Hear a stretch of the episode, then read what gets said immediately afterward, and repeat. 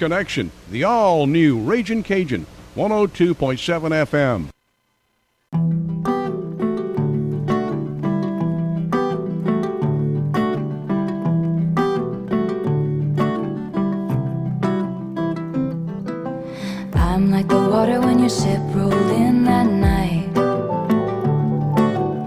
Morning to everyone in Southeast Louisiana. It is play by play coming to you live on this Friday. Casey Gisclair here. We've got a fun 90 minutes of sports talk coming your way. Usually at the top of the show, I'd be yelling and screaming and saying, Oh, it's game day. And we'd be doing all the stuff that we did yesterday. Not going to do any of that today because it's not game day down the bayou. The Tarpons played Ellender last night. And in fact, locally, there's only one game that'll be happening in the area tonight. That'll be Terrebonne and Thibodaux, though, albeit that's a very, very big game in our area. But it's just one game on the local slate um, today in high school football. We'll give you a rundown of some of the local scores. We'll give you an update on, on where some of the, the chips fell last night as we had a lot of action. And then in the open of the show, look, dude, I'm gonna I'm gonna give you some thoughts. South Lafourche's two and seven. I'm an alum of the school, love the school, love the football program, love everything about the school, but uh, we got to have a little talk here in the open of the show. um, we've got Chandler Guidroz at 11:45. We got Damien St. Pierre at 12:15. We'll talk some NFL at noon. We'll talk uh, our weekend predictions after Damien, which will be oh 12:40 ish, and then betting picks at the bottom of the show. Scoreboard from last night. We had Assumption defeating Vanderbilt Catholic 39 to 27. Um, Vanderbilt, man, they just they just can't get it rolling. Every time you feel like they're gonna get some momentum, every time you feel like they're gonna, you know, take some strides and take some steps, they have some tough results. Now, look, they're in a situation where they play South Lafourche next Friday. They have to win to make the playoffs. They lose that game, it's adios amigo. Uh, last night on a game that you were able to hear right here on KLEB, it was Ellender getting a 48 to 32 win over South Lafourche. We also had Hahnville defeats Central Lafourche 49 to 17. South Terrebonne beat HL Bourgeois 49 to 12. And uh, that wraps up our local scoreboard from last night. Around the state, we also had St. Edmund defeating Westminster Christian 32 to 14. Iowa defeating St. Louis Catholic 29 to 21. um, don't know why that one makes me giggle so much. If you were at the South Lafourche St. Louis game, maybe you understand why. West Ouachita 41, Pineville 7, Acadiana, Karen, uh, Acadiana 21, Carencro 20. But I'm not going to go over the state scores. You guys are not interested in a whole lot of what's happening high school wise besides what's happening in our area. But let's talk. I promised you some talk about the South Lafourche Tarpon football program here in this segment. Let's have a conversation. South Lafourche is now 2 and 7. Let's be honest. it's not good enough. Two and seven for the Tarpon football program is not good enough. Now, if you're listening in and you're expecting me to yell and scream and talk about, you know, firing coaches and stuff, like turn off the radio, that, that's not going to happen. I think BJ Young is a very good football coach. And I think that he's got a pretty damn good staff. But there are some things that are happening that just simply have to get better. Let's start with the uh, with the good and some of the positive from last night. You've got one of the best quarterbacks in the state of Louisiana on your team. I'm not talking about in the area. I'm not talking about in Lafourche Parish. I'm talking about in the state of Louisiana. You've got one of the best. Carson Ogeron last night was 21 of 31, 311 yards passing, two touchdowns. On the ground, he rushed for 183 yards and three touchdowns. He's a junior. He's going to be back. He's one of the best quarterbacks in Louisiana. Period. If you've got a dude in the state that could throw for 300 yards and rush for almost 200 yards while throwing at a high level of accuracy, 21 of 31, you've got a dude.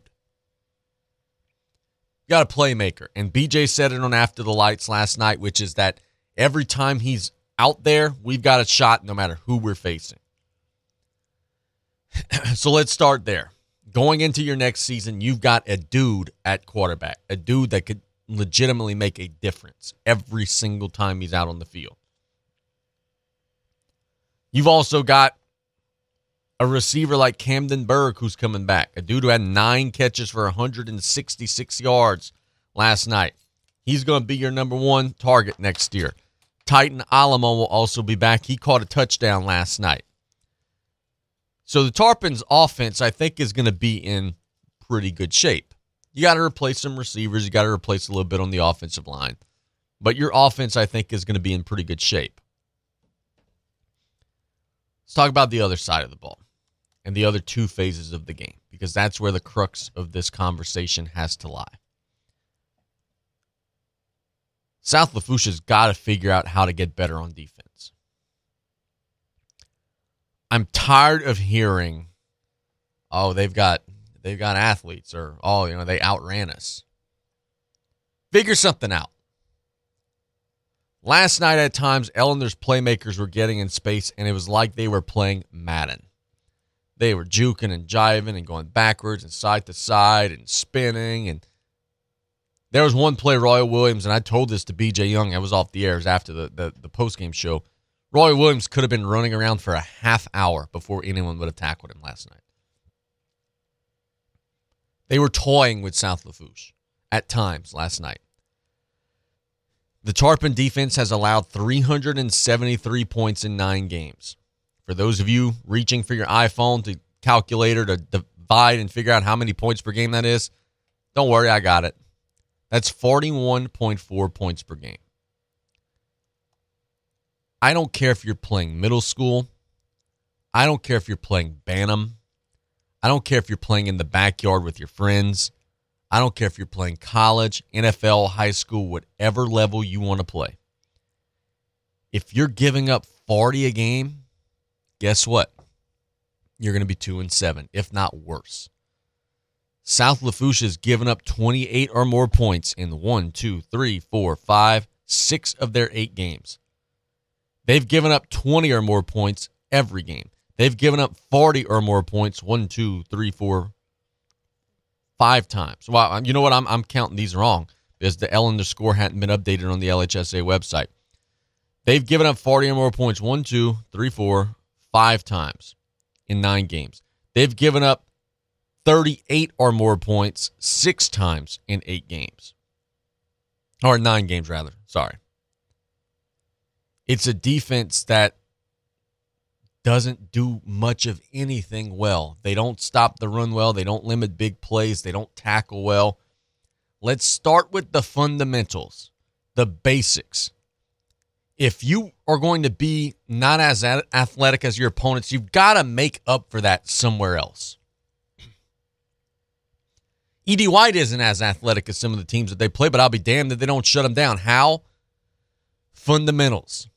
They beat your ass at the line of scrimmage and they take good angles. And when they get their hands on you, you're on the ground because they're tackling you. Fundamentals. That has to be a huge focus of the offseason for South Lafourche. Fundamentals. You have to be better fundamentally than you are right now. This stuff of grab tackling and trying to hit a guy high when you weigh 120 pounds. No, you're going to give up big plays doing that. This stuff of taking bad angles on screen passes and just kind of escorting a guy running alongside him into the end zone, you're going to give up 40 points doing that. This stuff of a guy catches a ball on the sideline and instead of just pushing him out of bounds, using the sideline as a defender, trying to hit him high and getting run over, you're going to give up 40 points doing that. I'm tired of hearing about the athletes the other team has.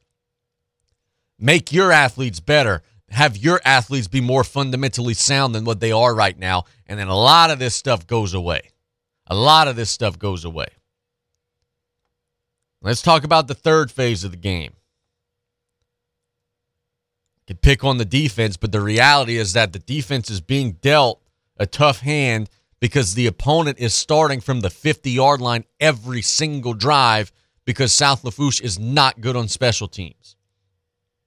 Last night, South Lafourche outgained Ellender 523 to 484. South Lafourche got 26 first downs. Ellender got 15. Why did Ellender win by 16?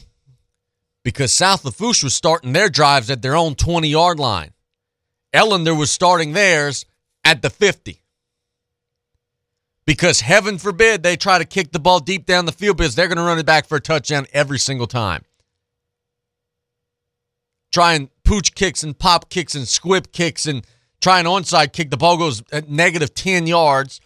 Can't kick an extra point. Special teams is a phase where when you're an underdog, you've got to excel.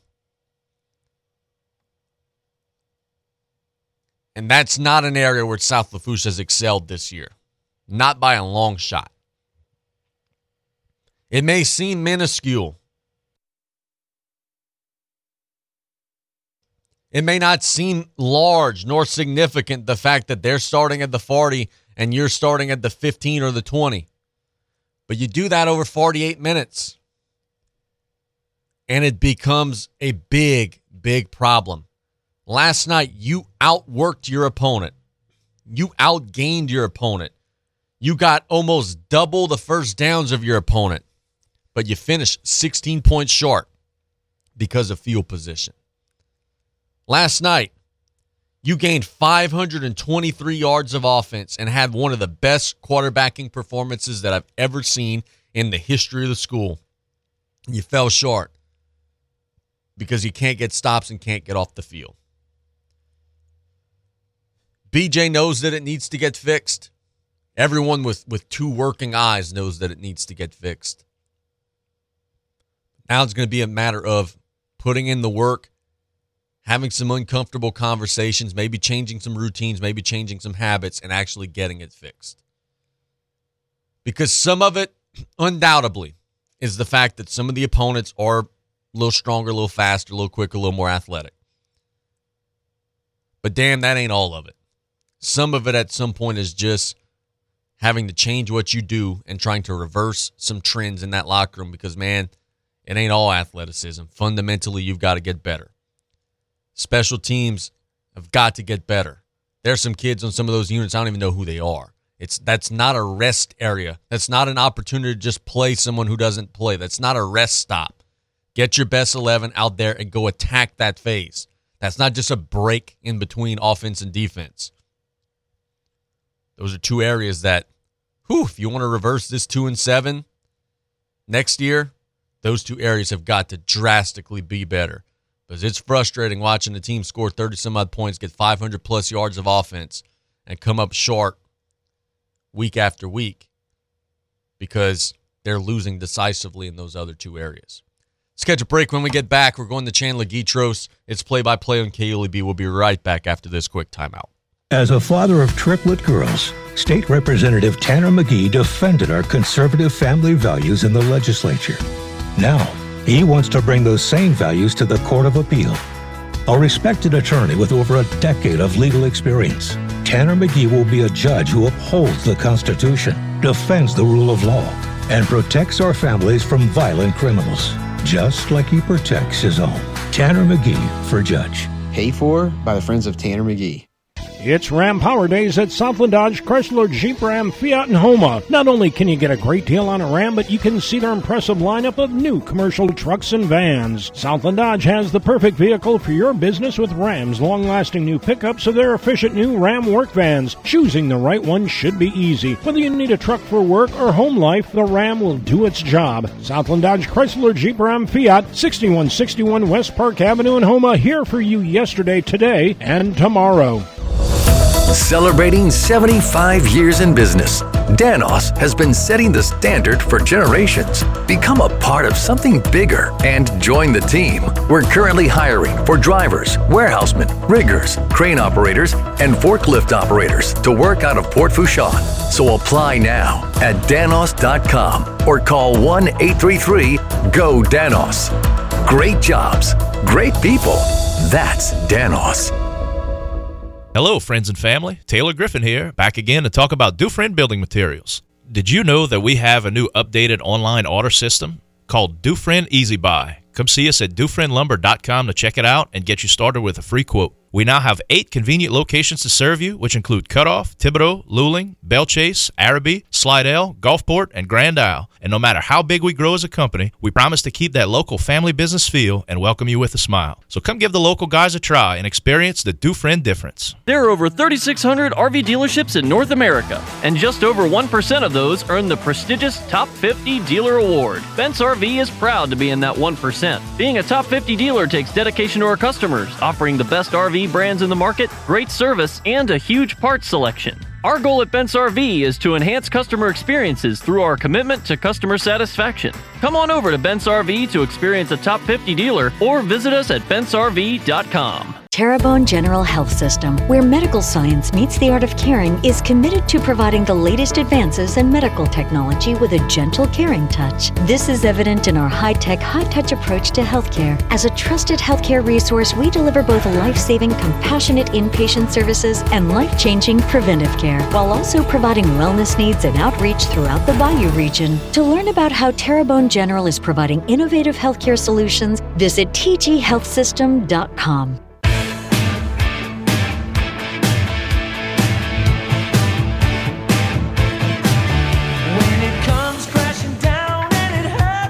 Welcome back to Play by Play here on KLEB. Casey Gisclair here. We're going to be chatting it up in the next, oh, 10, 15 minutes with South Lafourche baseball coach and freshman football coach, Coach Chandler Guidroz, who's on the line now. Coach, good morning, buddy. How are you?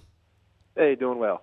Yes, sir. Uh, fun time of the year. This football is getting a little closer to wrapping up, uh, which is going to mean that we're kind of blending into some other stuff. But before we dive into that, you guys hit the road freshman wise, took on Hahnville. Give us a rundown of what your week was like with those guys, man.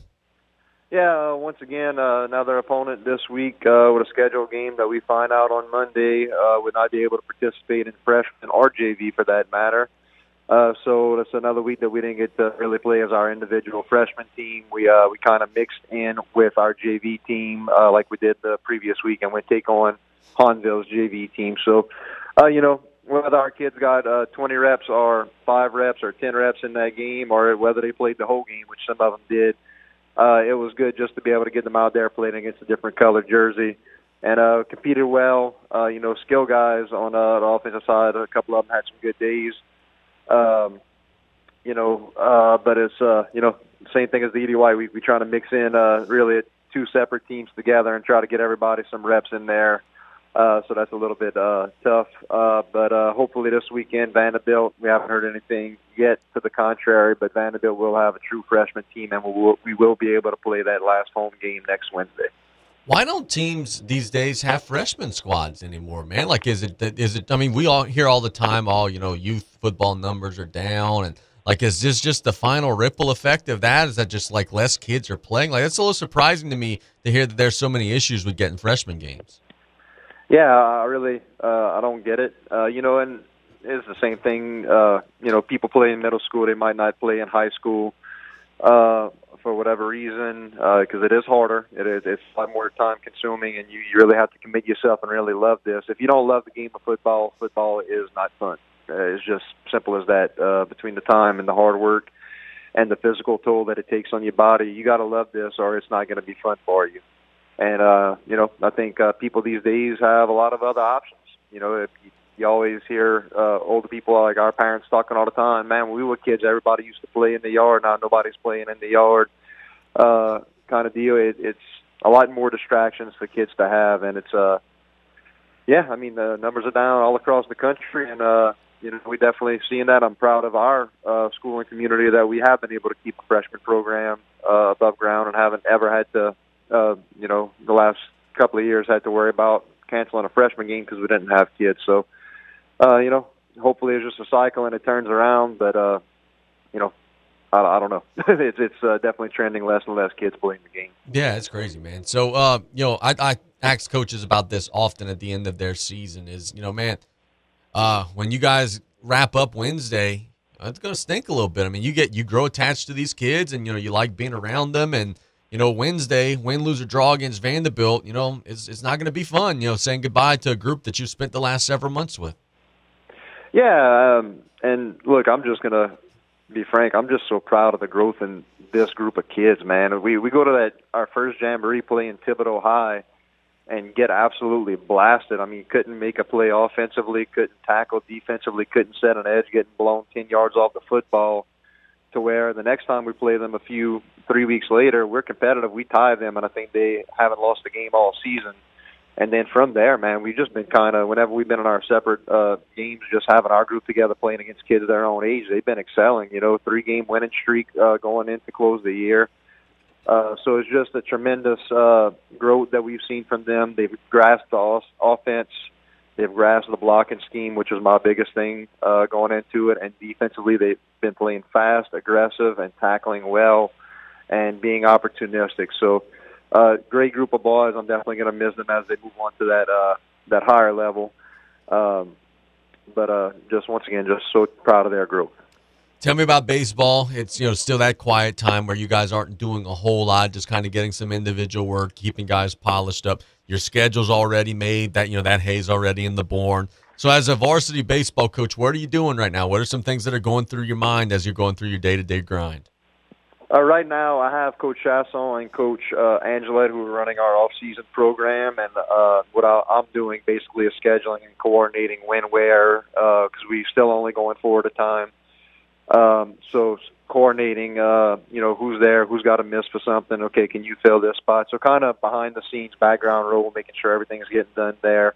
Um, you know, helping uh, helping out where I can, and then uh, you know, after next Friday, uh, come next uh, Saturday, I'll be full time back in the swing with baseball. So as we gain kids, I'll be there, able to take a lot more of those sessions, and uh, you know, really start ramping it up. You know, it's uh, it's a tough uh, tough swing because you I can't it's not right for me to not uh, give the kids that I'm working with right now on the football side everything that I got.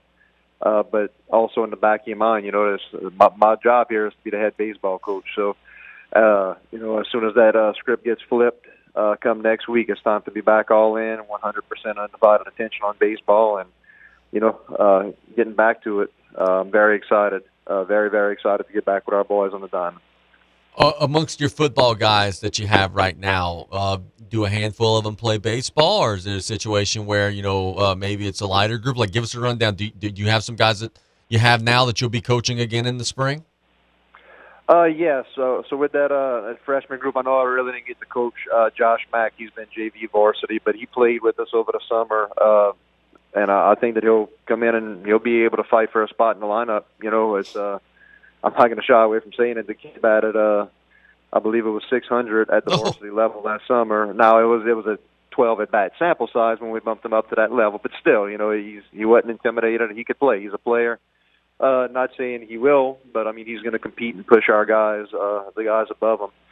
Um, you know, a couple of them here and there. I liked uh, Res Due a lot this summer. He did a good job for us. He's been our tailback linebacker, and he did a. Uh, he's one of the kids that we brought up. Camden Bros, another one that we brought up to play with us this summer.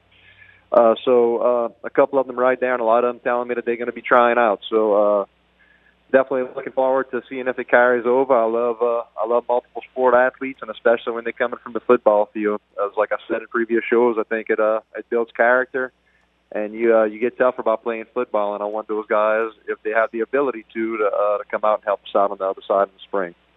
Baseball diamond wise, I know that look on the football side, it looks like our press box is just kind of sort of getting to where in the next few weeks or so it can maybe be wrapped up. Baseball wise, I know that the, the, the press box has been condemned. It's likely going to have to be torn down and removed. What are some of the updates there, man? Is there anything facility wise that you guys are worried about before the next year? Uh, right now, actually, uh, Coach Kyle informed me last night that we did get, or the uh, the contractors did get approval uh, from, uh, I believe, the district to tear down the press box. So that's going to be uh, coming in the next uh, couple of weeks, I believe. Um, so all those wires and everything's disconnected, and uh, you know that that run our lights. So they should be ready to move forward with that we will not have a press box again this year. Uh, I'm not sure right now that'll be a construction zone or if they'll wait to start on that next uh, after our season or over the summer.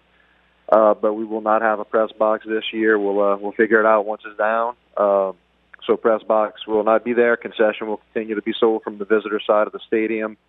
Uh, they're working on getting new visitors bleachers, and uh, I believe once that press box is out of the way, they'll start with the uh, the netting uh, behind our field. For those unfamiliar, our field has been a chain link fence uh, kind of in front of the viewer, in front of the uh, the stands, and that's not really aesthetically a very good baseball viewing experience. So we're definitely excited to add some netting back there, and I think it's going to uh, you know be a great improvement for our facility. Man, I got one suggestion: window unit air conditioning in the press box. Please, please allow that to be part of the plan. hey, I'm all in for whatever. As much as they want to give a fan, I'm all about it. I'm all about it. But uh, hopefully they take care of you and coach up there. Very good. Before we let you go, man, I got to ask you about LSU because it seems like LSU's been on a winning streak since we started talking about this at the tail end of the interviews. You got a bye week. You're taking on Alabama next Saturday. Be a huge game, a game that may decide the SEC West. Dude, it's it's crazy. Like, who would have thought after the first game against Florida State that LSU would be in this position where – like you're playing for a chance to win the conference, you're playing for a chance to go to New Year's Six games, and hell, if you win the rest, you're playing for a chance to go to the damn playoff. Now that's all stuff that's way down the road. That's all stuff that's a big long shot. But just the fact that you're in that conversation, boy, Brian Kelly and his staff are doing some work. And that's awesome. And what a what a majority of sports fans might not realize is that teams are allowed to get better during the season. Right. You know, with the with, with uh, good coaching, good practice habits, good culture, you are allowed to get better during the season, and uh, that's what you've seen from this group. Uh, the growth of the offense, especially the quarterback, man. Uh, you know, it, it was no secret. You you saw him, or uh, you saw Coach Kelly in the Tennessee game, uh, screaming at the top of his lungs. He's one on one, give the receiver a shot, and to see that kid take that coaching and what he's uh, flipped at 11 total touchdowns in the last two games against SEC opponents is incredible. And uh, look, you got a guy like that, you got a puncher's chance against anybody, including the Alabamas of the world. Uh, you got a, a guy that can make those plays. Uh, you know, it's special. It's special to see the growth in him and uh, and the rest of the team this year. Very good, brother. Thanks so much for the time. Have a great rest of the day and have a wonderful weekend, man. All right, Casey. I have a good one, buddy. See you next week. Yep. There's Coach Chandler Guidroz doing a great job as always, spending some time with us on Friday, and uh, I'm already ready for Tarpon baseball. Let's get a break when we get back. Talk some NFL here on KLEB. We'll be right back after this. There are a lot of reasons Tanner Magee spent the last seven years fighting for families in the legislature, but there are three that stand above the rest Julia, Grace, and Kate. As a father of triplet girls, Tanner believes the most important things we can give our children is a loving home and a safe community. That's why he served in the legislature, and why, with over a decade of legal experience, Tanner Magee will be a judge our families can depend on. Paid for by the Friends of Tanner Magee. Hey, Mike Davis here. Looking for your next new vehicle? Come check us out at Golden Motors. Price is priority. Come place your very own order or choose what is in stock or coming in. Many 2022 Silverado trucks and SUVs to choose from. New vehicles are here on the way. Chevy, find new roads. And if you're looking for that slightly pre owned or any make and model vehicle, we have it in our huge selection, or don't see it, we can get it. Just stop by on the back road and cut off, or call us at 985 325 1000. Did you or your loved ones go without this hurricane season? Well, this year, go with Industrial Power Systems, your only local power generation professional serving Lafourche for over 18 years. We offer sales, service, installation, and maintenance on all major brands of residential, commercial, industrial, and marine generators for the most trusted brands in the industry.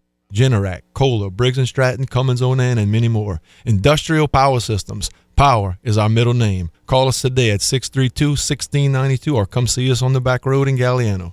Pesky mosquitoes, gnats, and all kinds of South Louisiana bugs taking over your yard? Have no fear, Buzz Off is here to save your summer. Buzz Off is the only locally owned pest control company focusing on your outdoor living space. They use 100% organic ingredients, safe to all humans and pets. Check us out on Facebook or book your appointment today at buzzoffnow.com. Need our cedar beaters now? Call 985-333-8989 today to take your lawn back. Buzz Off Mosquito Control. Safe, effective, guaranteed.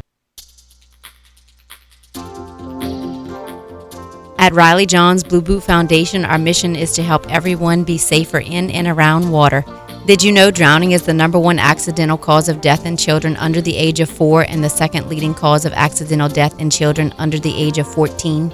Adolescents and adults are at greater risk of drowning in open water. Remember, drowning is preventable. Join Riley Johns Blue Boot Foundation. Hendricks here, your candidate for Lafourche Parish Judge Division A. Everyone votes in this race, from the Fourchon to the St. John community, up, down, and across the bayou. I've been your prosecutor for eight and a half years, trying over 100 jury and judge trials with federal, state, and local experience. Before practicing law, I was an eighth grade teacher in the public schools for 11 years. So remember, Heather Hendricks for judge. Early voting begins October 25th and the election is November 8th. Paid for by the Committee to Elect Heather Hendricks. Come on! Yeah! If you want it all back, jump to your feet right now! Oh! For the kingdom suffer violence, but the violent take it, take it by force!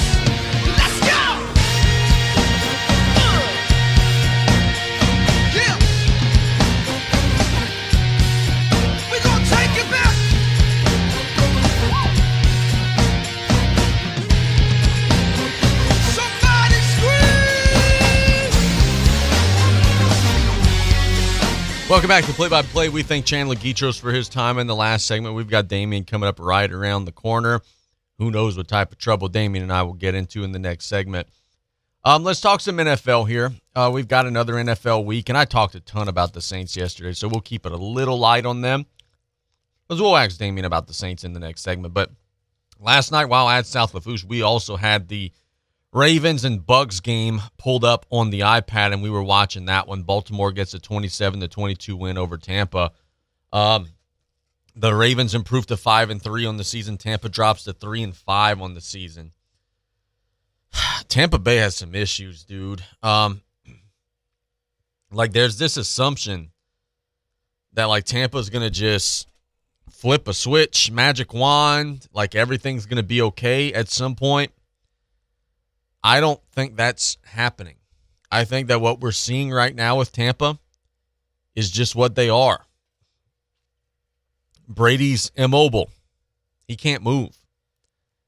So when the rush comes, he just gets sacked or just throws it at the feet of receiver because he doesn't want to get sacked. And it's hard to play offense in the NFL when the play's busted up just anytime anything goes wrong. NFL defenses are athletic. NFL defenses are capable of making things rough on you. If your offense is predicated on everything has to be perfect to succeed, you're in a bind. You're in a bind. That's why guys like Mahomes are so difficult to guard because when the play breaks down or a guard or a tackle misses a block on Mahomes, he's capable of stepping up and moving around and wiggling and getting out. You know, there are different things he can do. Brady can't do any of that stuff. So if just anybody misses a block ever, the play's over. That hurts Tampa Bay, man. That hurts Tampa Bay a lot. Watch them and pay attention to them when they play.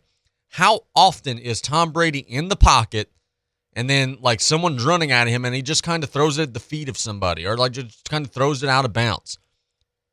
Doesn't feel like a lot in the moment, but when you add it up over the totality of it, it's one, two, three, four, five, six, seven, eight plays in a game. That could be a big difference in the game, right? That could be a big difference in the season. Multiply those eight plays times 17 games. Like that's a lot of wasted plays and a lot of wasted energy. so Baltimore gets the win. Tampa's now three and five, and, and, look, they can maybe get to like eight, nine, nine and eight. Like they could maybe flip that sort of a switch. But this idea that they're about to just go on a run and start beating everybody and be a Super Bowl contender, that ain't happening. That ain't happening.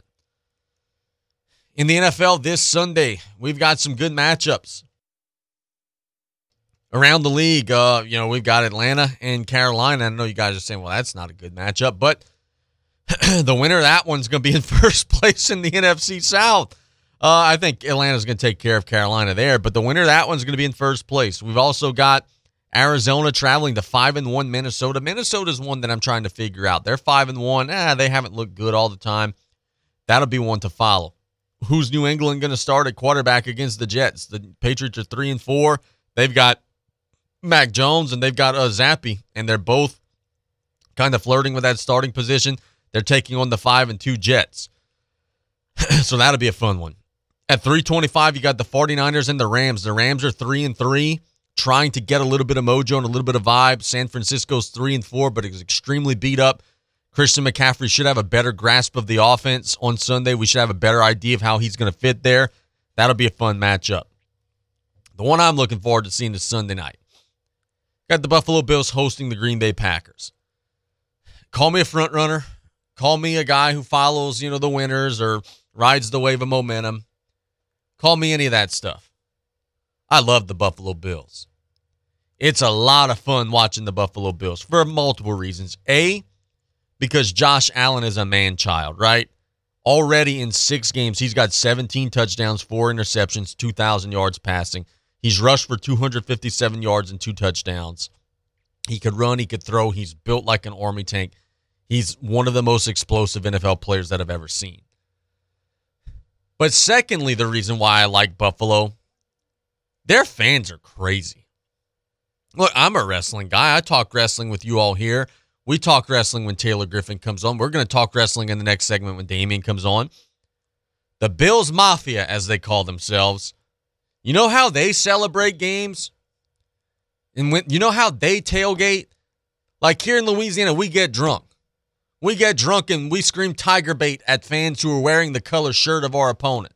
That's what we do. You know what they do? They gather around and they suplex one another through tables. They body slam one another through tables.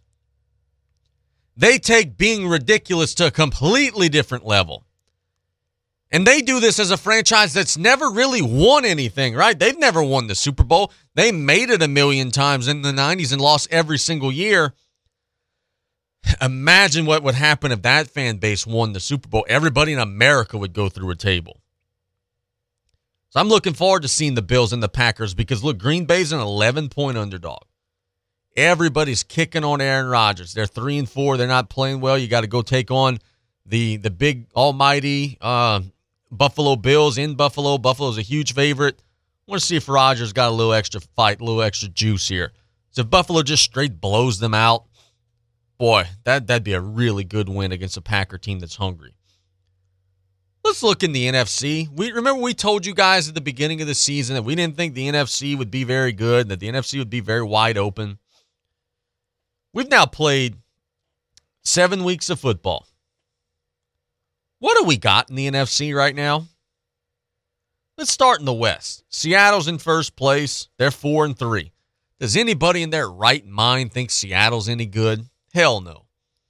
The Rams are three and three. They've only scored 104 points in six games. They can't block. All they've got is Cooper Kupp. They don't have any weapons. They don't have any run game. They're not very good.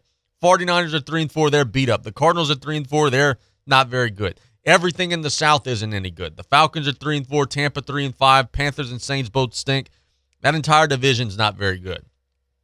The North, Minnesota's five and one.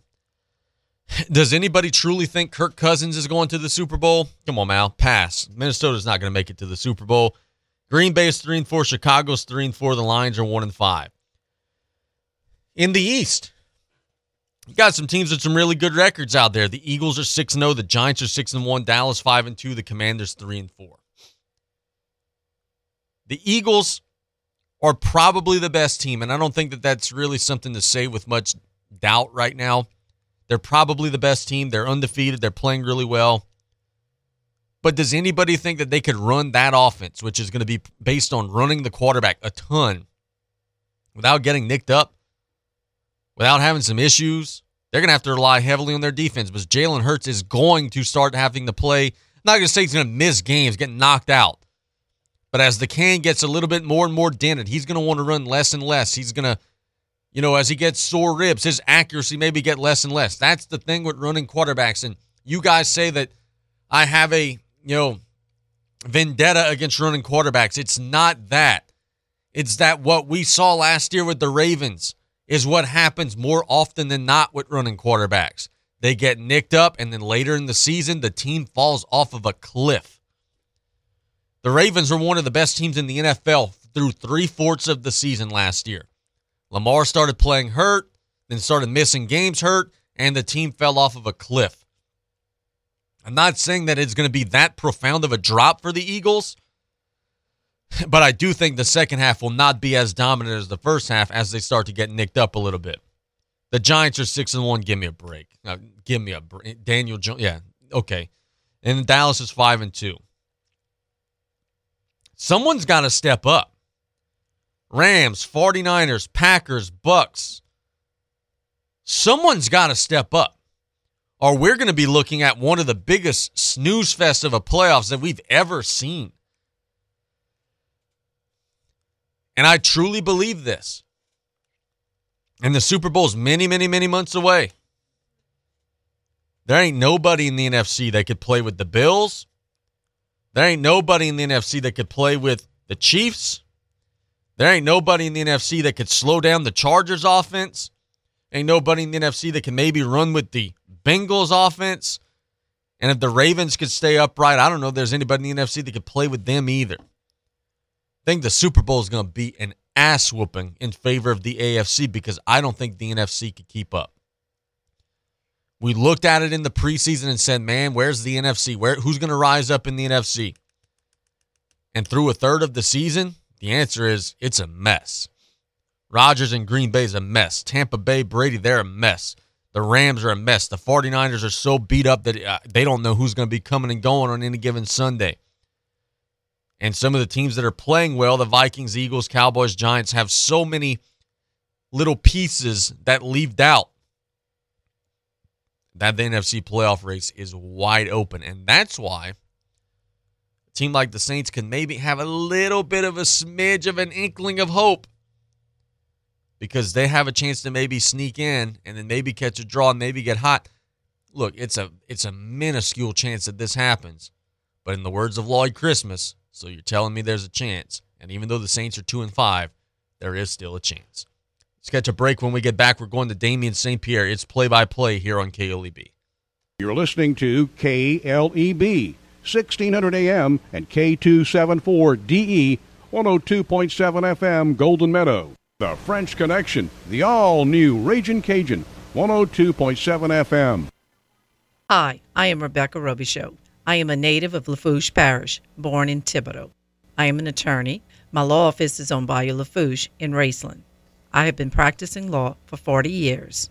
I have been a tough advocate for all my clients. I will be firm and fair as your judge. Early voting is October 25th through November 1st. Election day is November 8th. I am number 60 on the ballot. Please vote for me. Paid for by the committee to elect Rebecca Robichaud. Some people just have a knack for being there when you need them the most. Like your third grade classmate who sticks up for you against that bully. The neighbor who gives you a jump start.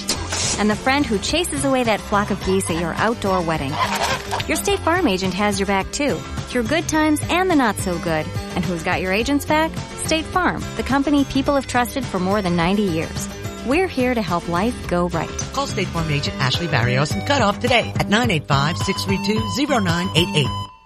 Hello, friends and family. Taylor Griffin here, back again to talk about Dufresne Building Materials. Did you know that we have a new updated online order system called Dufresne Easy Buy? Come see us at DufresneLumber.com to check it out and get you started with a free quote. We now have eight convenient locations to serve you, which include Cutoff, Thibodaux, Luling, Belle Chasse, Arabi, Slidell, Gulfport, and Grand Isle. And no matter how big we grow as a company, we promise to keep that local family business feel and welcome you with a smile. So come give the local guys a try and experience the Dufresne difference. You have a pest control problem?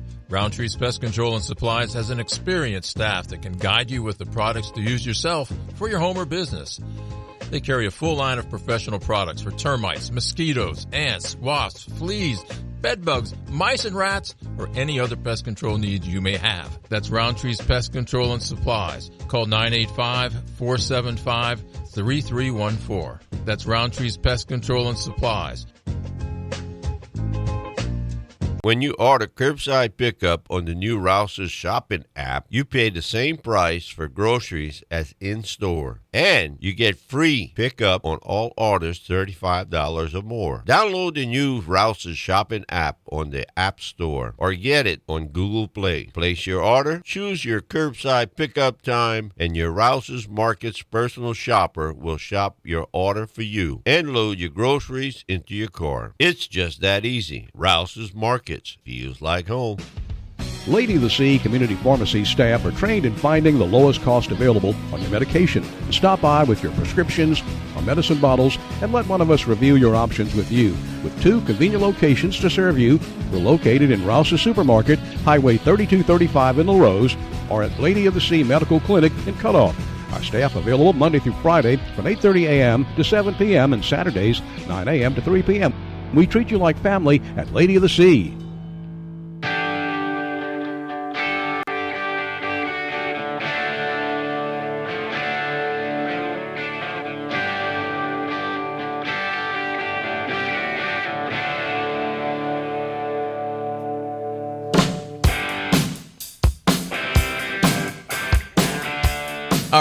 Time to get into some trouble. It's play-by-play here on KLEB. We go to the phone lines as we always do. Friday at twelve fifteen, we go to Damien St. Pierre, president of South Lafourche Biddy basketball and head boys and girls basketball coach at Golden Meadow Middle School. D, what's going on, buddy? Ha- um, good afternoon, man.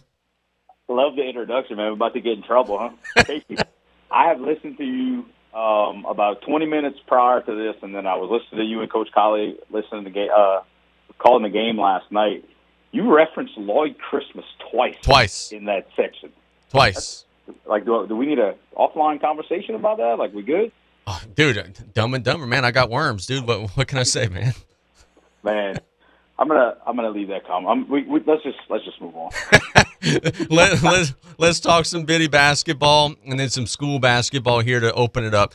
I know Biddy's getting awfully close. Um, you guys are going to be rocking and rolling here in the next couple of weekends. And then school ball, you guys started your tryouts. So kind of just give us a rundown here, man. Uh, you guys are about ready to be getting in the gym, bouncing the ball, and then uh, you know getting it rolling. It's it's a fun time, isn't it? I tell you what, man, it is officially basketball season. Uh, quickly run down on my day yesterday. Got off work, headed straight to Golden Meadow Gym. We hosted um, workouts for our girls team, our boys team, each a, each a, an hour or so, and then uh, me and uh, one of my coaching staff members headed on to Crosby to um, you know kind of work out some of our biddy kids and we had three different teams practicing and uh, all in that 14U age group. And I tell you what, it's one of the been in basketball a long time, and it was one of the the coolest experiences that uh, just something different. You know, you got three teams coaching, three teams together, three different coaches. You kind of all going through drills the same, and you kind of break off. We did some scrimmaging, and if the bas- the high level of basketball at, that happened last night uh, in the gym happens in our regular season post merge with Larose, that's going to be some some awesome games to watch. And luckily, we kind of threw something together with the good graces of the Cutoff Youth Center, um, kind of doing a little bit more legwork than, than than what the norm is. Having a wedding on Saturday night, and then at midnight, we're going to tip off our 2022-2023 South Lafourche Biddy season at 11 o'clock at the Cutoff Youth Center on Sunday.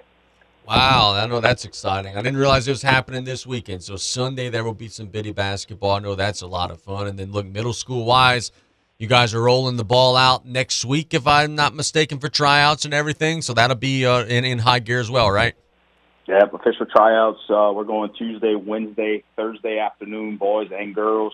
We'll pick that team on Thursday, and then we'll we'll get to work, parent meeting the following day, and then I think we're going to start fresh on Monday, doing some some uh, some scheduling right now. I think we're upwards to uh, to 22, 23 games right now. I'm looking looking forward to each and every one of them. Very, very good. So let's talk some LSU here. Last uh, weekend, you and I were kind of talking about the Ole Miss matchup, and we were saying that you know we thought it was a winnable game, and that you know LSU had an opportunities there. Exactly what they did, boy. They put it on Ole Miss after the seventeen to three start. LSU won the rest of the game forty two to three, which you know Ole Miss is not going to get beat forty two to three over extended periods very often. LSU was beating their butts up front on the offensive line, opening up holes on the defensive line. They were crushing Ole Miss and hitting Jackson Dart and forcing turnovers. And it's now become a thing where, like, look, you know, after they beat Auburn, it was okay. Well, Auburn's not any good. After they beat Florida, oh, you know, Florida kind of sucks. It no, Ole Miss is pretty damn good, which leads you to believe that maybe LSU is just getting pretty damn good too under Brian Kelly. It's coaching. It, it, it's a hun- and look, I'm not taking away anything from the athletes, but it's it's the athletes and the coaching staff combined from game one in that Florida State game. I think now we we probably beat Florida State by a couple scores easily at this point in the season. We're just getting better. The players are buying in. We talked about that. I think I talked about that last week while I was sitting in the in the Chops parking lot. The kids are just buying in, and it's Brian Kelly's got something special going. His press conferences are going a lot better. Um, you know, it just I think we imposed our will, and we're winning games in the trenches. I, I hate to see the start we have. Um, you know, Ole Miss carved us up in those first two to three drives. missing that field goal I thought was going to come back to bite us in the end, but it didn't. Uh, you know, mid second quarter into that third and fourth quarter was just, I mean, complete domination. I feel like we talk about that every single week. We get in that that that deficit and then have to to kind of crawl back, but it didn't seem like nobody even flinched. 17 to three, 17 to three, and, and nobody kind of moved. Jayden Daniels is playing some unbelievable football in the past two, uh, you know, two to three weeks. Got 11 touchdowns in the last two weeks. I mean, and I think you said it maybe on social media or maybe maybe on one of the shows after um, after this. He keeps playing the way he's playing. It's got to be a Heisman candidate next season. Yeah. yeah, he is, dude. Look on the season, he's got. If you combine the rushing and passing touchdowns, he's got 21 touchdowns and one interception. He's completing 70% of his passes. Gary Danielson said it at the end of the Ole Miss games. Like, look, it's probably too late this year. But dude, this is a guy that is crazy because look, a lot of the fans early in the season were not even sure that he was LSU's best quarterback. Now he's one of the best quarterbacks in the conference, if not in the country. Like that dude is balling out of control right now. It's crazy to see how much he's grown, and it just goes to show, bro. Like he's always had this ability. Like he didn't just his arm didn't just get better, and he didn't just get faster. Just goes to show how if you make a student athlete comfortable this happens. He was stuck at the beginning of the year. He didn't know run, throw. You know, do, should I stay in and pass? Should I should I take off and run? He didn't know. Now that he's got that balance, boy, he's a prolific, explosive player. I don't think a lot of that at the beginning of the season had to do with his prior team at Arizona State. I think he had 17 touchdowns to only three interceptions there, but he didn't have the playmakers that to put that trust in that LSU has. LSU has Sunday wide receivers. There's there's no doubt about it. And I think he it took him a little while to figure that out. And you know, he's talking about people didn't know if he was the right quarterback on on LSU's roster. We, we found that out during the Southern game when Yeah. you know uh, Gus Bus Nuss threw that uh that nice Brett Favre type interception. Casey on the defensive side of the ball, the the three defensive tackles that we were just riding and riding and riding, they rotate. Uh, you know, after Maason Smith got injured in that first game, the depth kind of went down there, but they're playing some some great football. They're plug, plugging them holes. Held Ole Miss to what half of what their their normally their their season average was. Getting to the quarterback, Harold Perkins. What do you think is the deal with him and Brian Kelly? Are they not getting along? Because Perkins maybe doesn't get it. The, he didn't get the majority of the snaps. I think he only played 38 snaps in, in, in the Ole Miss game, but during those snaps, he makes his like he he's known and, and he's doing something every play. What do you think's keeping him off the field for for more snaps? I have no idea. I know that he didn't play a whole lot for the Tennessee game, and, and I thought that was a mistake. Then he didn't play a whole lot early in the Ole Miss game. I thought that was a mistake. Like that can't happen. And, and look, I know that one of the things that Brian Kelly talked about is that it was a hard decision because to play Perkins more based on the formations and different stuff, they had to play BJ o- Ojulari less. Well, dude, if you got any type of game plan that involves Farty not playing, like it's a bad game plan. He was wreaking uh, chaos, and Lane Kiffin said it in his press conference, and I think it, it spoke very loudly. They asked him, they said, "Hey, what was LSU doing differently? You know, like why couldn't you guys adjust?" And he said it point blank. They just started playing Farty more, and I think that was very telling. Like that dude could go, man. Well, look, if, I, I'm I'm in no way, shape, or form uh, at the point in my life to be a college football defensive coordinator, but I would like to think that I could come up with some type of scheme that would play Ojulari and Perkins at the same time. But I don't have to say Right. Right. Yeah. Yeah. I agree 100%. So, Alabama's next Saturday. It'll be in Death Valley. And look, man, we're, we're all jacked up and we're talking about SEC championships. I think LSU's going to be a long shot to beat Alabama. But the fact that they're in the conversation, dude, it, it certainly is, is a really is a compliment to this staff. What odds you give the Tigers, bro? It's going to be a night game in Death Valley. LSU's going to be a two touchdown underdog. Alabama's kind of been limping around this year. Does LSU have a shot in this one? Man, you know, I've been going to games since I'm since I'm 10 years old. I'm going to date myself here. I'm, I'm 39 at the moment. Um, I've, I've at least gone to one game per season. I would like to think in that time frame. And uh, you know, the last couple of years from 19 obviously was was a tremendous season. Got to got a chance to go see that Texas A&M whooping at the at the last regular Joe Burrow's last regular season game.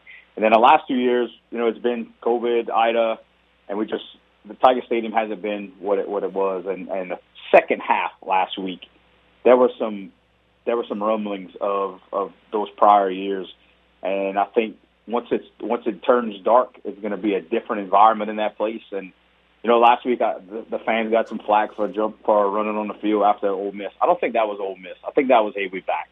We, this this is us. This is the our kind of football. You know, I don't think it had anything to do with the with the, the our opponent. But you know, with the way Alabama's playing, obviously they had a shakeback game with with with Mississippi State, but I mean, who hasn't?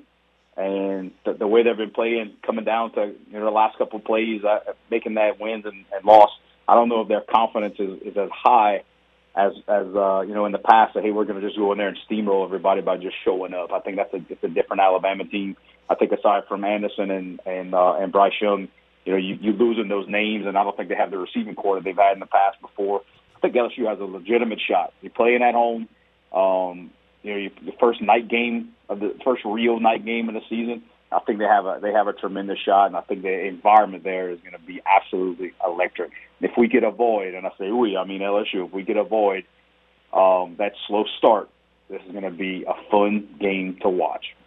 The Saints are going to be hosting the Las Vegas Raiders, which will be a homecoming for Amik Robertson. He'll be coming back to Louisiana, New Orleans, despite being at home as a two-point underdog. And Dennis Allen made a little bit of some news earlier this week when he said, "Hey, we're playing Andy Dalton," and then he was kind of asked, "Well, what does that mean about Jameis Winston?" And then he reiterated, he said, "Nope, we're playing Andy Dalton. Winston's available. Winston's ready to go. He's healthy, but we're playing Andy Dalton." The Saints have been a mess, um, a mess throughout the course of the year. They're two and five. They've still somehow got a shot in their division. What are your thoughts, man? It was like it's a team that if you could win two or three in a row, you're going to be in first place. But I just don't know if they have any type of run in them. That is unbelievable. The fact that they're playing the way they are, have the have the record that they do, and they still have a chance to win the division. Um, they're the one of their two wins of the season was against the, the team that's probably favored at this point to win the division. Might be the best team in the division with the Falcons, which is hard to even fathom seeing them play with you know in the first game with Marcus Mariota. It, they are a mess, but at the same time, if you could get if you could fix that injury bug and you could win a few and and and stay near 500, then not even necessarily on the winning end of that, but just just stay close. Is, Dalton the guy? I, I mean, I don't think so. I think that Arizona game just totally exposed what you know what he is, and at the moment what he is, he has nobody to throw to, and you know even rumblings of trading Alvin Kamara going on right now. I mean that's if they're going to blow this thing up, I guess this would be the time to do it. But no, I have zero faith in, in and Dennis Allen in any decision he makes. You want you want a couple you want one game with each quarterback. So I don't know if you're rotating those guys or, or how you're going to fix that, but something has to be done. I just don't think that's the guy. That, I don't think Dalton's the guy. I don't think Winston's the guy. I don't think Dennis Allen is that guy. I just think there needs to be a revamp and. And uh, you know, this year's not the year to tank. Obviously, we don't have that first round draft pick coming up, and it's just it, it's a tough situation for all those guys to be in. But I wouldn't wish it on anybody else. you know what's crazy is a lot a lot of the guys that are injured, dude, like Michael Thomas has been questionable for like a month. You know, or Paul, two years. right? Paulson Adebo's been questionable for a while. Jarvis Landry's like, I, you and I played Madden growing up. When you're questionable one week and you miss the game, the next week you're probable and you play. Like, what's going on? It's like, yeah, you, you're beat up, and, and it's very easy to, to to you know deduce that okay, when they just get healthy, things will be better. I don't know that some of these guys want to get healthy, and I think that's a big problem. I don't know that some of these guys want to play because man, we got some injuries that are just lingering on and on and on, and it's the same guys in the same situations over and over again. Well, there's a huge difference between being hurt at two and five, and a huge difference between hurt at five and two. You have a little more want to come out, you know, if, if you're winning games. I just, like Michael Thomas. That that is a complete joke, and the fact that we've dealt with that speaks volumes about the organization and where we are at, at this point in time. That's crazy, man. Let, us talk something that's a little bit more positive. The NBA, the New Orleans Pelicans are off to a strong start. They're fighting some injuries, but they're actually playing super well through them. The one of the things I like about this Pelicans team, and they got a big one tonight in Phoenix against the Suns. One of the things I like about this Pelicans team is, and you know this, you've coached a ton of basketball, you've coached at a bunch of different levels of basketball. You could have a team that is a bunch of studs and a bunch of really good players. But if they don't really like vibe and you know jive together, like it's not going to work. The, I don't think the Pelicans are the most talented team in the NBA, but they like one another a lot. They play with a lot of spirit. They're always you know on Twitter tweet, uh, tweeting and retweeting and tagging their teammates and making fun of their teammates and like all good spirited stuff. I think that vibe is going to carry that team a long way, man. Those dudes like one another. It's a brotherhood right now in New Orleans. Yeah, and we talked about it after the first game. Uh, I think they were maybe interviewing Brandon Ingram, and everybody was just kind of clowning and you know having fun. And look, winning has a lot to do with that. If you could if you could pull some games off that, and they're entertaining. I can tell you something from what, what was the night? It was was it Tuesday night that they played the Mavericks. Yep. So the energy in the arena was different. I don't know if that has to do with the Pelicans being, um, you know, competitive last year, have a few names that people are are are, are accustomed to seeing now. The Saints being bad, and you know, just somebody looking to to tag along to something that's positive. But the vibe in that place was was 100% different. And I got a I got a friend that's in the uh the front the ticket the ticket uh distribution I think he's a manager there and he's like he said the the vibe is just different. He said from the the the home opener to, to that game, he said it's just something different. But again, as much positive as you want to have, you're still dealing with those injuries, and, and it just seems to be almost like a snake bitten type of type of organization at this point with the injuries. But you've built a roster that could handle that for a little while. I don't know if they can handle that for the long haul, but you built a roster that could that could that could do something that could keep you competitive, that could keep you winning some games, and obviously that's happening now. Um, you know, Murphy's playing great. He had a, he had a great game against the Mavs, and you know, with with McCollum maybe having a little bit off night, Zion down, Bi down, and just it, it's a good it's a good place for them to be in right now. And you get some of the guys, some you know, some of the younger guys, some minutes that you'll be able to count on in, in some of those crucial games that you'll hopefully have at the at the end of the season. You're a recruiter. What would you do if you were with the Nets with Ben Simmons? He's averaging six, not even six, five point six points per game. He's a, afraid to shoot the basketball. He's shooting 44% from the field. Every shot that he takes is inside of the lane. He's only 40% from the free throw line. Like, there's a legitimate mental block there. Like, the dude is afraid to shoot the basketball. He's out of this world talented. He's 6'11, 240 long, athletic, could jump, could do everything on the floor. But there's some mental issues there, and it's apparent. He's going to the goal a couple games ago. Kyrie Irving's yelling at him, Ben, shoot the ball. He just can't pull the trigger. What would you do to try to motivate this dude, or is it just a lost cause at this point? You got to get his confidence up. You, you, and look, we talked about him and, and Westbrook a, a couple of weeks ago. It's mental. You almost need you almost need some type of uh, like uh, I don't know, say a therapist at this point, but some type of person to talk to. Uh, you know, like a like a sounding board. Maybe you need a coach that's dedicated just to him to to you know just to get him moving and, and something going in the in the in the right direction, the positive direction. It, it's not good, and that was I mean it was the same deal. Uh, you know, at, at the end of his tenure in, in, in Philadelphia as well. It's just it's a mess, and it's all it, it's all mental because obviously what you just said, you know, the physical tools are there. He's got to, the mental block is uh is the problem. Jake Paul and Anderson Silva this weekend, a matchup of one of the best MMA stars of all time against the YouTuber who's been knocking everybody out that's been in his way. Uh, first off, what are your thoughts? Because like I saw earlier this morning, a headline said that, well, the fight's still on, and then I clicked and I was like, well, why wouldn't the fight be on? Anderson Silva said in some interviews, apparently, that he's been knocked out repeatedly in his training camp for this. So like they had to do like a psychiatric evaluation to make sure that he was good. The doctors deemed that he was good. And Anderson Silva apparently said, "Oh, you know, language barrier. I was just joking. You guys didn't realize it." What are your thoughts, dude? That's not good to hear. Like the day before a fight, is that hey, oh yeah, I've been getting knocked the hell out in my camp. The whole, like that's not a good thing to hear. That's the first I hear about this. I, I have I've um, kind of been keeping up with the press conferences and whatnot, but that's the first time I hear that. Uh, look, both Paul brothers are, and I'm going to use this term very loosely, they're geniuses. I don't know what they're skilled in. Uh, obviously, they're they're solid athletes, both of them. But whoever is managing and making these decisions for these guys, they're they should be they should be well paid, and I'm hoping that they are. Because you got two guys that started out on YouTube that are both known names in in pretty much every every realm of sports.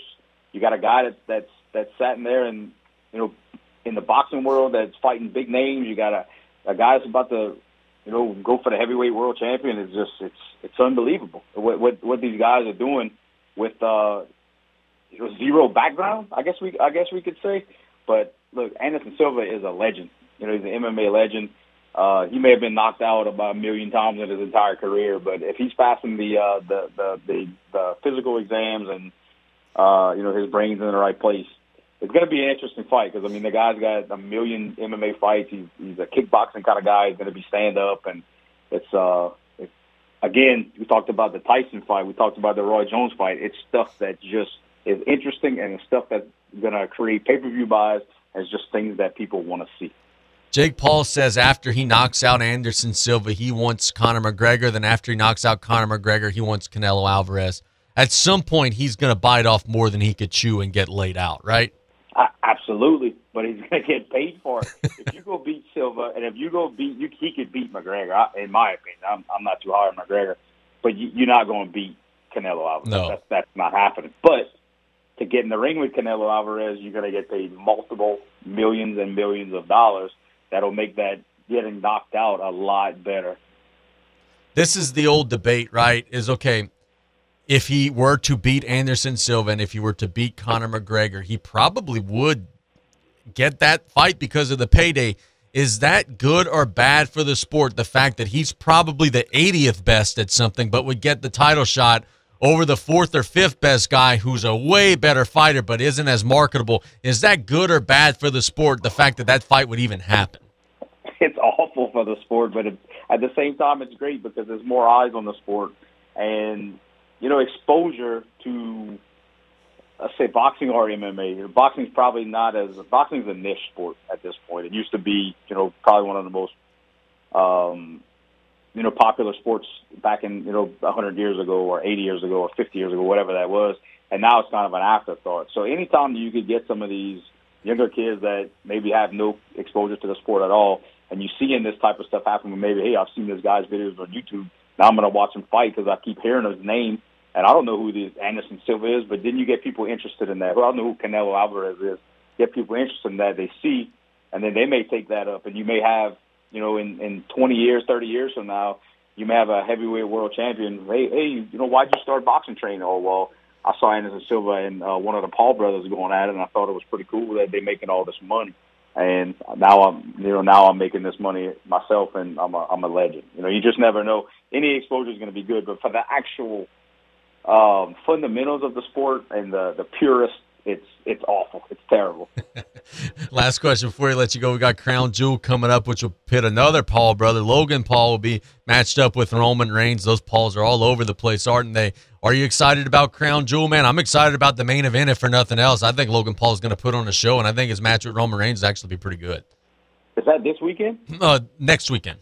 Next week. Okay. Okay. Uh, you got me. You got me amped up. So you see where I'm at. Uh, I want to see it. You know, it's it's interesting. I think the whole bloodline, um, the that whole group has like four different storylines going on kind of at the same time, and they all kind of coming together. It's man, it's interesting. And and again, you know, I I have I don't have a DVR, but I, I do have my reminder set to, to tune in. You got a lot going on with the you know Bray Wyatt. You got the main event. That, that cannot be a clean finish with. uh you know, with the with the Paul brother and the bloodline. That cannot with Roman Reigns. That cannot be a clean finish. That's what where I'm coming from. You don't want to tarnish either one of them. You're going to keep the belt on Reigns until until WrestleMania and have a a blockbuster, uh, you know, main event there. Just it's a lot, a lot going on and a lot, a lot to watch. If you if you like athleticism and you like soap operas, wrestling right now is exactly where you want to be watching. All right, so I'm going to tell you a theory from Turtle, right? So look, now this is coming from Turtle, so, so take it you know, for what you will. Taylor says, you know, all this stuff with the Usos right now, how they're kind of going rogue. And, you know, last Friday on SmackDown, Roman Reigns tells the guys, you know, hey, don't mess with, you know, the Paul brother. You know, leave him alone, let him go. But they go rogue and one of them gets knocked out. Turtle thinks that it's going to lead to at some point Roman Reigns is going to snap, start abusing everybody in the bloodline. There's going to be dissension you know, hey, I'm the I'm the big dog. I made all you guys. I made everybody here. And as that's happening, you're going to hear the Rock's theme music hit. The Rock will come out, set it straight, set that angle in place for WrestleMania. What do you think of Turtle's booking there, man? I'm down with that. You know, that would that would be very interesting to watch for sure. But I don't, I think there's there's too much invested into the bloodline right now. There's a, like I said, there's there's multiple storylines into that I don't, I don't think uh, uh, a Roman Reigns versus The Rock to see who's the real head of the table. is too far fetched for WrestleMania. It, there's going to be something huge coming out for WrestleMania. I did see that The Rock's daughter debuted in NXT. That's going to be another uh, a whole nother a whole nother story there. That's that's something to keep an eye on as well. And WrestleMania this year is in Hollywood, so I mean there are a lot of a lot of things that could add up there potentially. Yeah, uh, you know the, the stars are going to come out, especially if you got a if you got a, a hybrid movie star, uh, pro wrestling star in the main event. That, that that's going to be huge if that would happen. All that, and can't wait to watch Sheamus win the title. Ah, he killing me. Brother, thanks so much for the time. Have a great weekend. I'm going to try to go get some picks on Sunday, man. Absolutely, Case. I was actually get with you on that, but uh, much appreciated. Thanks for having me again. Yep, you got it. That is Damien St. Pierre doing a great job as always. Let's catch a break when we get back. Weekend predictions and our betting picks. It's play by play here on KLEB. The music on the Bayou, the all new Raging Cajun 102.7 FM. Heather Hendricks here, your candidate for Lafourche Parish Judge Division A. Everyone votes in this race, from the Fourchon to the St. John community, up, down, and across the bayou. I've been your prosecutor for eight and a half years, trying over 100 jury and judge trials with federal, state, and local experience. Before practicing law, I was an eighth grade teacher in the public schools for 11 years. So remember, Heather Hendricks for judge. Early voting begins October 25th and the election is November 8th. Paid for by the committee to elect Heather Hendricks. Hey, Mike Davis here. Looking for your next new vehicle? Come check us out at Golden Motors. Price is priority. Come place your very own order or choose what is in stock or coming in. Many 2022 Silverado trucks and SUVs to choose from. New vehicles are here on the way. Chevy, find new roads. And if you're looking for that slightly pre owned or any make and model vehicle, we have it in our huge selection, or don't see it, we can get it. Just stop by on the back road and cut off, or call us at 985 325 1000. Did you or your loved ones go without this hurricane season? Well, this year, go with Industrial Power Systems, your only local power generation professional serving Lafourche for over 18 years. We offer sales, service, installation, and maintenance on all major brands of residential, commercial, industrial, and marine generators for the most trusted brands in the industry. Generac, Kohler, Briggs & Stratton, Cummins Onan, and many more. Industrial Power Systems. Power is our middle name. Call us today at 632-1692 or come see us on the back road in Galliano. As a leader in the oil and gas industry, Joe's Septic Contractors caters to oil field clients, offering vacuum truck service for offshore tanks, vessels, or treatment plants containing sewage or gray water. Their rental department offers state of the art offshore portable toilets with cages and certified safety slings for easy maneuvering, also holding tank rentals and portable hand washing stations. Call Joe's Septic Contractors 24 7 in Cutoff, Thibodaux, Fourchon, Abbeville Reserve, and now Odessa, Texas. Visit Joe's Septic at viscom.net. There are over 3,600 RV dealerships in North America, and just over 1% of those earn the prestigious Top 50 Dealer Award. Bent's RV is proud to be in that 1%. Being a Top 50 dealer takes dedication to our customers, offering the best RV brands in the market, great service, and a huge parts selection. Our goal at Bent's RV is to enhance customer experiences through our commitment to customer satisfaction. Come on over to Bent's RV to experience a top 50 dealer or visit us at bentsrv.com. Want to become a certified babysitter? Terrebonne General Health System is excited to offer super sitter classes. Participants will learn first aid and CPR along with safety, business, and basic childcare skills. Classes are for ages 11 to 15 and will be held at Terrebonne General. Upon completion of the program, students will receive a two year American Red Cross Babysitter CPR first aid certification. Our summer sessions are about to kick off. For class schedules and prices or to register, call 985 850 6204 or visit tghealthsystem.com.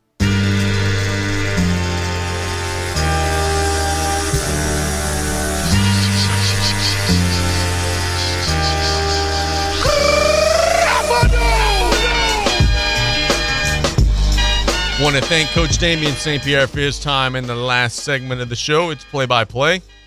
I want to also thank the caller that we had during the commercial break. Offered his commentary on the bloodline and WWE. Not a big fan of Sami Zayn. Thinks that Sami Zayn's going to get his comeuppance here in the next couple of weeks. Well, that remains to be seen. It is play by play. We're going to get our weekend predictions as we always do on Friday. The first weekend prediction is not going to make Saints fans happy. I think the Atlanta Falcons are going to beat Carolina on Sunday, and I think they're going to take over first place in the NFC South. It's crazy to think that Atlanta is in line to have success in the division this year. They're three and four. They are kind of sort of not trying to win. Like, like they don't have a very good um they don't have a very good roster. They don't have a whole lot of personnel. Their best player on paper is Kyle Pitts, who's not done anything this year. He's got just 178 yards in six games. But Mariota and their run heavy offense is finding ways. I think they're going to beat Carolina. I think they're going to be in first place when we revisit this on Monday. Prediction two I think the Bills are going to kill Green Bay on Sunday. I talked about this earlier in the show. I think Josh Allen has the train rolling. I think that Buffalo has a great team, not just a good team, but a great team, a phenomenal offense, and I just don't think the Green Bay um I don't like I just don't think the Green Bay roster fits what Buffalo's doing right now. Their offense has been kind of struggling, kind of limping through. They lost to the Commanders, lost to the Jets, lost to the Giants. Like they've been limping through. They narrowly got by uh, New England a couple weeks ago, and I think the Bills are going to put a hurting on those guys. When Buffalo wins, it's usually by a lot. They've won a 41 to 7 game, they won a 38 to 3 game. I don't think it's going to be like that, but I could easily see 35 to 10. It's going to be a cold weather game, nasty weather.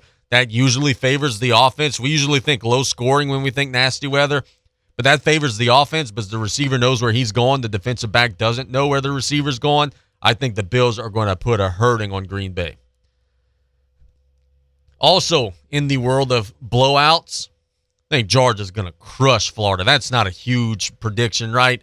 But I, you know, we have all this talk in Louisiana, all Napier this, Napier that. Napier's going to be one and four in the SEC come tomorrow night. Georgia's going to beat the hell out of them. They're 22 and a half point favorite. Georgia had a little lull there early in the season, almost lose to Missouri, struggle against Kent State. They've started to play a little bit better, and just defensively, they're too sound. Florida's not going to be able to move the ball on those guys. Last two weeks, it was 42 to 10 against Auburn, 55 nothing against Vanderbilt. Georgia's going to topple Florida and get a decisive victory in that matchup. I think that Kentucky is going to slow down Tennessee on Saturday. I think it's going to be an ugly game. I think it's going to be a four quarter game, but Tennessee's going to survive. I think Kentucky has all of the tools to slow down Tennessee, control the ball, control the clock, play an ugly slugfest type of game. But at the end of the day, Tennessee's going to have a few too many playmakers and they'll find a way to get a win. That's my prediction there. I think that is going to be a, a scary time for the Volunteers on Saturday as they're taking on the Wildcats, but I do think they're going to survive. With the New Orleans Saints taking on the Las Vegas Raiders, I hate to say this. I think the Raiders are going to win a shootout. I think the Raiders are going to have a more explosive offense. Derek Carr is better than Andy Dalton. Let's start there.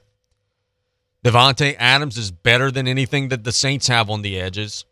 And Josh Jacobs is having a huge year in the backfield for Las Vegas. The Raiders are 2 and 4.